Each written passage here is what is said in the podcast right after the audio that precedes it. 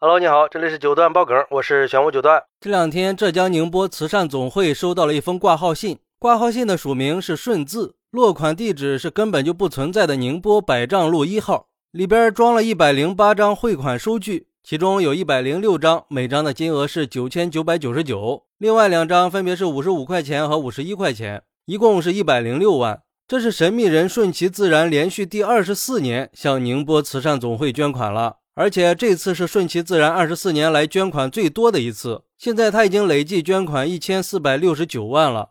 据宁波慈善总会的会长说，顺其自然在一九九九年第一次捐款的时候，曾经留下一张纸条，上面写着“好事不说，坏事不做，顺其自然”。从那以后，每年的十一月底到十二月初，这份约定就从来没有缺过席。这个在宁波家喻户晓的神秘人，每次汇款的时候，都会从“顺其自然”四个字里边随机选择两个字作为捐款人姓名。每张汇款单都不会超过一万块钱，因为达到一万块钱的汇款需要真名。二十多年以来，宁波慈善总会也一直遵循“顺其自然”的要求，坚持把这些善款用在助学和教育方面。而且在“顺其自然”的影响下，也出现了越来越多匿名捐款的人。今年的第五届海盐慈善奖表彰大会慈善突出贡献奖获得者金丽媛人也是匿名捐赠群体中的一员。二零二二年已经是这个神秘人连续匿名捐款一百万的第八年了。同样在慈溪也有一个这样的神秘捐款人，叫称心如意，是一个女士。捐款的方法如出一辙，不留姓名，每次捐六百六十块钱。目前已经连续捐款三年二十九次了，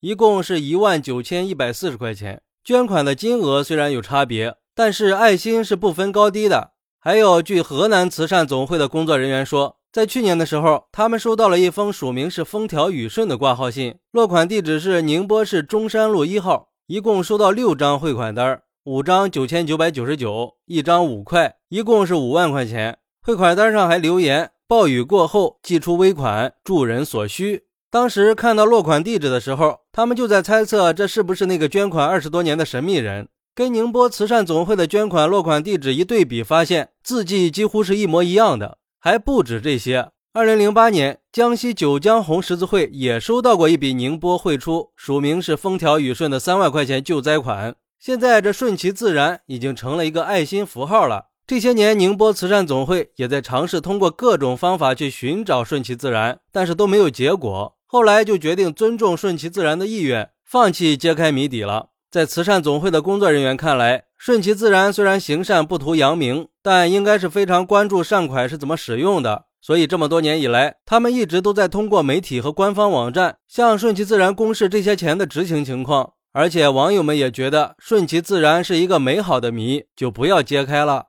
有网友说：“对顺其自然，我们不妨也顺其自然。”既然捐款人不愿意透露真名，又何必去过多的猜测呢？我几年前就听说过，能坚持二十多年捐款，确实是非常难得的。九九年能拿出五万块的人，应该是做生意的，而且基本是一年比一年多，也说明他的生意越做越好。连续二十四年，说明他一生顺利，这应该就是好人一生平安吧。还有网友说，这个事情以前报道过，后来有新的记者通过汇款银行想找到那个捐款人。银行工作人员通过回忆也确定了，但是爱心人士不愿意露面，银行就没有公开监控视频，那就顺其自然吧。也有网友说，虽然不是巨大的数额，但是常年的坚持，顺其自然可以说是完虐一众的大佬了。什么首善首富，还不都是为了名声吗？顺其自然对金钱的理解、对人的理解、对捐助的理解、对社会的理解，都是这些大佬比不了的。